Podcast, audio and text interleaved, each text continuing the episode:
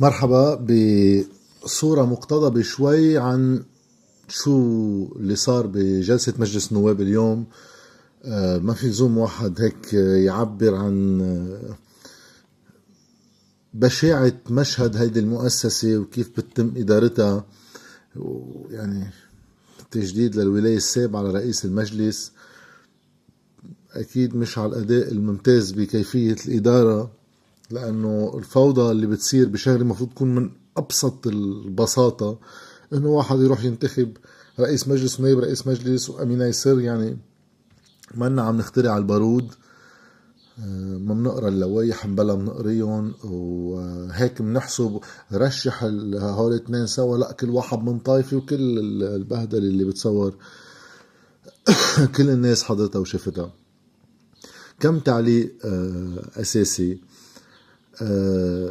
من البدايه. انا رايي وعم بكرره انه النواب اللي فاتوا الشرعية التمثيلية للعنوان السياسي تبع التغيير لازم ينعطوا مدة من الوقت ليكونوا حالهم سياسيا كمجموعة، ربما ما بعرف إذا بيكونوا كتلة واحدة أم لا، بس ربما، لأنه واحدة من القصص اللي أنا خلتني هيك يكون في عندي هالنقطة من الاعتراض قبل الانتخابات على أهمية الاتفاق على مشروع سياسي. أما الاختلاف على مشروع سياسي، بس يكون في مشروع سياسي بينظم الرؤية السياسية، إذا واحد وصل لموقع مسؤولية يكون حاضر دغري ليتعامل مع كل القضايا المطروحة انطلاقا من خطك منسجم مع نفسه سياسيا. هيدا اللي يمكن البعض عنده شيء من رؤية سياسية والبعض التاني لا،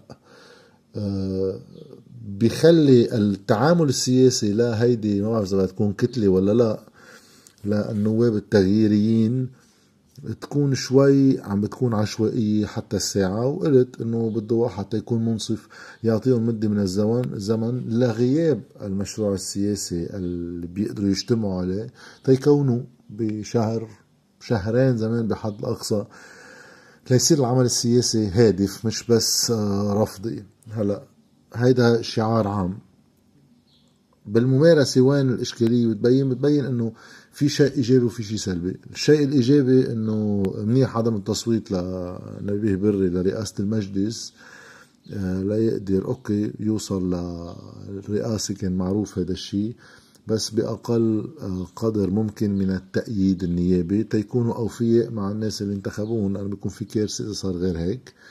هلا التصويت لشعارات لها رمزيه، العداله بالمرفق وغيره، هي واحده من الخيارات. كان في واحده خيار تاني انه واحد يسجل اعتراض، كمان راح يكون رمزي ما في امكانيه واحد يربح فيه، انه يسمي حدا لرئاسه المجلس ولو ليس من الطائفه الشيعيه، تا واحد يوجه رساله انه هيدا الاسر السياسي اللي بيقدر واحد يقوم فيه اذا مثل كل طائفة وبيستخدم التمثيل للطائفة كلها سوا ليرجع بشخصيات. في واحد عنده اعتراض عليه وبطل يقدر يعترض بس لأنه المقعد الطائفي ما بتقدر تسمي حدا تاني، لا بيتسمى واحد من طائفة تاني، أكيد ما رح يربح، أكيد أصوات رح يجيبها رح تكون قليلة، ولكن بيكون عم بيوصل إنه إذا هذا الأسر بده يكون طريقة من طرق الاحتكار السياسي تواحد يرجع بعدين تحت هاي قصة الميثاقية. كمان ما فيك تعمل حكومة إلا ما يفوتوا فيها، لو بتختلف معهم بالسياسي لو شو ما كان، هاي مرفوضة، وهذا بيكون تعبير كمان رمزي للرفض. ولكن هولي إشكاليات رمزية مش مهمة. الإشكالية اللي أنا كان عندي التصويت بالدورة الثانية على نيابة رئاسة المجلس للمرشح سكاف، اللي المرشح على المقعد نائب رئيس مجلس، هو نائب حاليا، اللي هو بينزل عليه على لائحة حزب التقدم الاشتراكي. بوقت أنا اعتقادي لأنه كان اللي يسبو صعب، أما سكاف نفس القصة، يعني إنه لا بصوت لهي ولا بصوت لهي، اثنيناتهم بيمثلوا جزء من النظام السياسي اللي واحد بده يغيره. بالدورة الأولى حطوا أوراق بيض، ما بعرف ليش بالدورة الثانية بده يتصوت لسكاف بيكملوا بأوراق بيض رفضا للمرشحين اثنيناتهم، أما بيترشح حدا من اللوائح التغييرية، بس هذا بده عمل تمهيدي إذا فعليا واحد عم يجرب ينبش عن نية. هلا سمعت حديث للنائب منيمني اللي عندي هيك كل احترام لشخصه يعني، خصوصا بعد تصريحه بحلقه تلفزيونيه سابقه انه رافض الصندوق السيادي، وعم يحكي بالمنطق الاقتصادي اللي انا بعتبره الاسلم على القليل بوجهه نظري. بس عبر انه اللي حاولنا نعمله انه اعتراضا صوت بورقه بيضاء، ولكن تاني دوره صوتنا للاقرب لتوجهاتنا ضمن الموجود كرمال تعزيز الديمقراطيه بالعمليه الانتخابيه وغيره. ما هون المشكله اقرب من اي اساس. اذا واحد عنده مشروع سياسي في كان يشتغل سياسي على يبرم على كل الكتل، يعني اللي عنده مرشحين مهتمين يوصلوا لهالمواقع انه اوكي اذا واحد للبد بده يقيم من الاقرب، هو من الاقرب لطرح سياسي واضح بقضايا متعدده، وبيقدر واحد يقول في نسبه معينه قد تكون كافيه بيننا وبين الفلان الفلاني ما بعرف معقول يكون فاقرب. ولكن هذا منه الواقع اللي نحن فيه اليوم. لا المرشح سكيف بتصور عنده مشروع سياسي يعني واضح على القليله، ولا اليسبو صعب، وما يتبدى من مشاريعهم ما كتير بتختلفوا عن بعض بالنظرة العامة. وحتى إذا قصة الموقف من الثنائي وحزب الله وغيره، من حزب التقدم الاشتراكي صوت لنبيه بري برئاسة المجلس، وكان بآخر حكومة للمئاتي وراح يكون بالحكومة القادمة بحكومة الوحدة الوطنية. فما بفهم أنا هيدا الشيء، وهيدا كله هيك بيعيدنا لأهمية المشروع السياسي والأهمية وقت واحد يفوت على الحياة السياسية، خصوصا إذا موقع تغيير، إذا موقع ستاتيكو القائم، في واحد يشوف الوضع بالبلد شو كان بالسنوات الماضية ويقدر وين بيكونوا بالسياسة كل فريق سياسي. ولكن حدا بده يجي بصفة تغييرية بده يكون بمشروع تغييري على أساسه يقدر يخوض عمل سياسي، يعرف مع مين في يحكي ومع مين ما في يحكي، وعلى أي أساس بصير الحديث انطلاقا من وين واحد معقول يكون بيتشابه مع قوى سياسية ما وما بيتشابه مع قوى سياسية أخرى. وهذا بتصور لليوم بعد منه كثير واضح.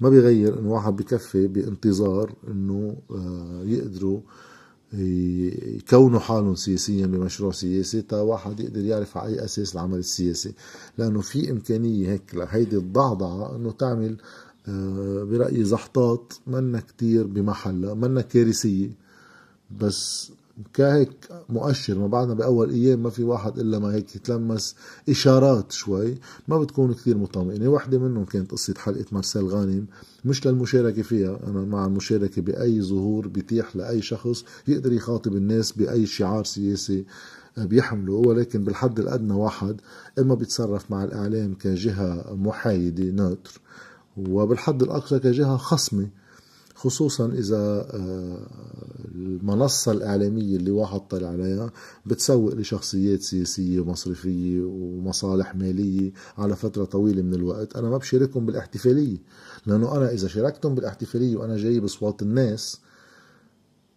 كأنه عم بعطيه شرعية أنه هو شريك في هذا الانتصار، بوقت أنا بعتبر بالحد الأدنى هو خصم.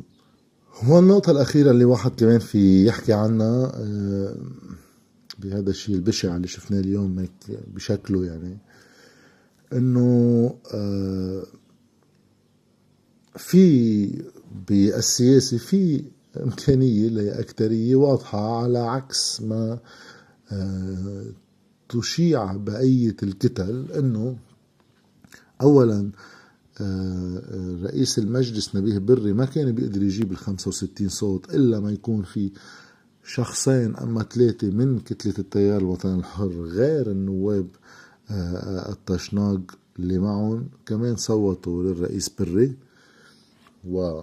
فإذا عند الطلب في أكترية تحت الشعار اللي هو ما له معنى سياسي إلا الانتماء ل مطرح اقليمي يعني، بس انه بالسياسه العامه ما فيش سياسه عامه هون بالبلد، بس في اكتريه لقوى 8 اذار اذا شاءوا. وشفنا انه اصعب الامور واحد بعد الانتخابات دغري تصوت لنبيه بري وتقدر تجيب له كتله من دون ما تصوت اغلب كتله التيار الوطني الحر الا ما يكون زمت منها شخصين ثلاثه، يمكن هام قبيله في الياس بوصعب بيكون بنيابه رئاسه المجلس. اللي كمان فرجي شفنا انه بيجيب 64 صوت باول دورة، بتاني دورة بيتأمن له صوت 65. من وين اجى هذا الصوت؟ في حدا بازر على هالموضوع ولا يتأمن انه خلص بدنا نخلصها. فهيدي هيك شغلي بس للإشارة انه يعني قوى السلطة بتعرف تنظم أمورها وبتعرف تدبر حالها، وخلافاتها تقتصر على تأمين المشروعية لكل واحد بمنطقته. يعني بالانتخابات النيابية لا حزب الله كتير اهتم بإسقاط مرشح من طائفة تاني تيربحوا قلو، يعني يكون مرشح للقوات يصير عنده هو نواب من غير الطائفة الشيعية، ولا القوات اللبنانية يهتموا بأنه يطلعوا مرشح شيعي مقابل حزب الله. وهذا الشيء يسري على كل الكتل الثانية، يعني رغم الخلافات كان في واحد بأي دايرة من الدوائر يركز على معهد تا يقدر يكسر الاحتكارات الطائفية. ما حدا بده يعمل هذه المعركة، لأنه هذا النظام السياسي قائم أنه في منطقتي ومنطقتك، وما بتدخل بمنطقتك إذا ما بتتدخل بمنطقتي. بحتم علينا القانون الانتخاب، لأنه قد ما نجرب هيك نظبط الدوائر الانتخابية بده يضل في دوائر مشتركة طائفيا، كل واحد بيلعب بملعبه حتى جوات هالدوائر. وبينعكس أنه من بعد ما تخلص الخلافات السياسية بيبقى في الاصطفاف اللي هو له معنى إقليمي، ولكن وقت الجد قادرين ننظم صفوفنا.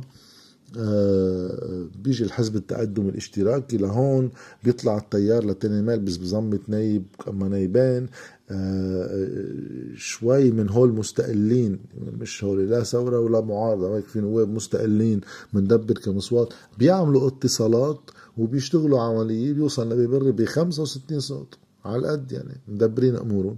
هذا كمان يستدعي حاجة إضافية لواحد يتوقع أنه السلطة السياسية بلبنان على اختلافاتها بتنظم أمورها، ففي حاجة مضاعفة عند القوى التغييرية أنها تنظم أمورها ببرنامج سياسي وتشتغل سياسي بالتواصل مع كل الناس، يعني سمير جعجع ومحمد رعد وجبران باسيل ووليد جنبلاط أما تيمور جنبلاط أما القوى اللي طلعوا من تيار المستقبل وبعدهم، كل هولي انطلاقا من انه نحن عندنا هيدا المشروع السياسي، هالشكل الحكومي، هالمشروع بتحمله الحكومه، ومين بيقبل بهو نحن بنحكي معه. على الارجح ما حدا منهم رح يقبل على القليله بالفتره الاولى، ولكن على القليله بيكون واحد عم يبلش يعطي مشروعيه سياسيه لطرح سياسي مش بس لاعتراض، لانه قوة الدفع اللي بتجي مع بداية أي عهد نيابي رئاسي حكومي بالأول كل الناس بتقول هات لنشوف وكذا،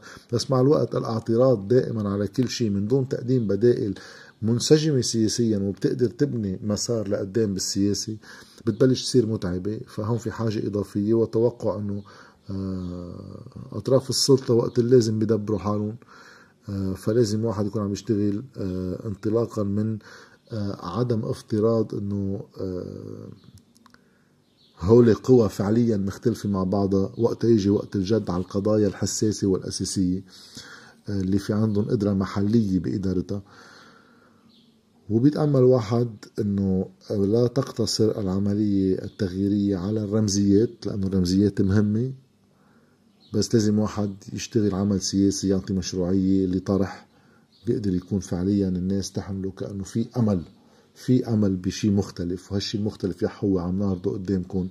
وبتصور هيدا اللي كان خلينا بوقت الانتخابات نركز كتير على المشروع، ببين اليوم بالحاجة لإله لتوحيد صفوف التغييرين بين بعض أولا، ولا يقدروا يخاطبوا خصومهم والناس بمشروع سياسي هادف واضح بيقدر يوصل لمحل.